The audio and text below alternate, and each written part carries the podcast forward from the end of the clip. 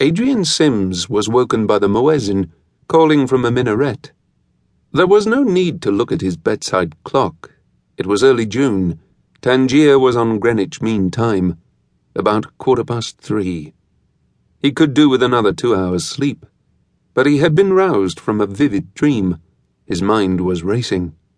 He would need a few minutes reading to control and compose his thoughts, but he did not want to switch the light on and wake Beryl an Englishman, 35 years old, he had been married for four years to an American, an Oklahoman, 10 years younger than himself.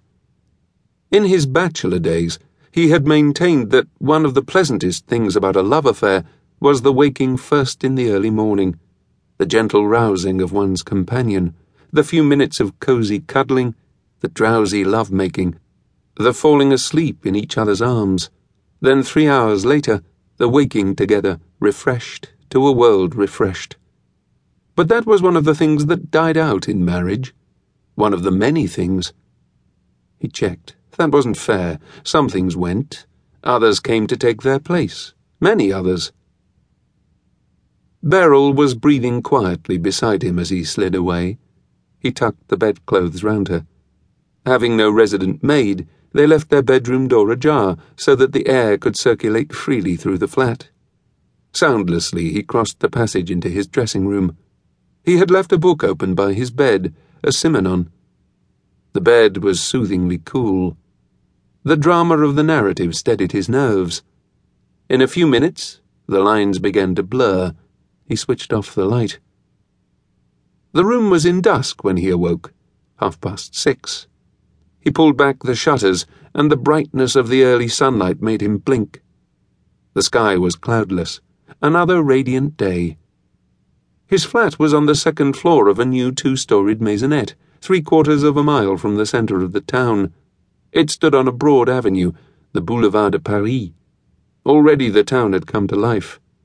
Veiled Muslim women were carrying their bread baskets from the bakers. A couple of Moroccans in long hooded jalabas were pushing a handcart laden with furniture. Sheep were grazing on an empty stretch of grass across the road. A fully loaded bus grunted up the hill, discharging thick black fumes. Below the flat, a group of untidy men were gossiping. One of them, his guardian, waved at him. Good morning, Monsieur Adrian. Everyone called him Monsieur Adrian. He liked being known by his Christian name. No chance of a bath yet, he thought.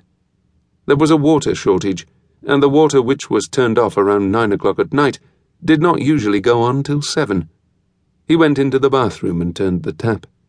As he had expected, there was a gurgle and then silence. Best open up, he thought. It was a largish flat that he had thought himself lucky to find when he had been posted to the British consulate eight months earlier. It was furnished with a low Danish sofa two Danish chairs, a long low Danish table that he had bought when he was stationed in Copenhagen. On the walls were framed travel posters. There were thick, locally made floor rugs. A central passage divided the two main rooms. The other side faced a garden. It was a flat that looked its best during the day.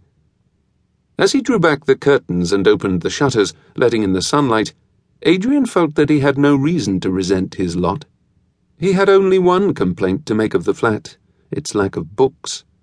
He wished he had had the chance to build up a library. At its far end was the small room that he used as his own study. As always, when he entered it, he thought, how would it strike the police if they broke in? Was it or was it not what they would expect of a 35 year old vice consul? It was a short, narrow room the shelves lining one of the walls were filled with photographs, reference books, stationery, a small cardboard letter file. The break in would be made, presumably, at night. The intruders would not switch on the light, which would show through the shutters and attract the attention of the guardian. They would flash a torch round the room. Would anything strike them as unusual?